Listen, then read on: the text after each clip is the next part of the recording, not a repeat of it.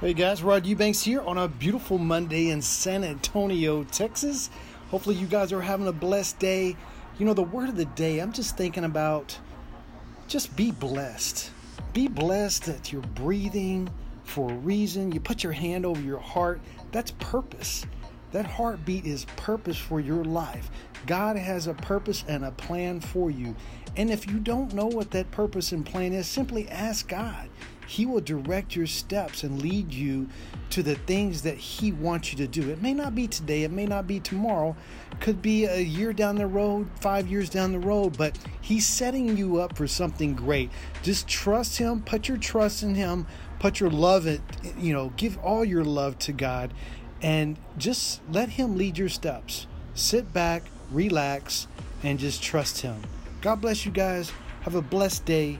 Peace.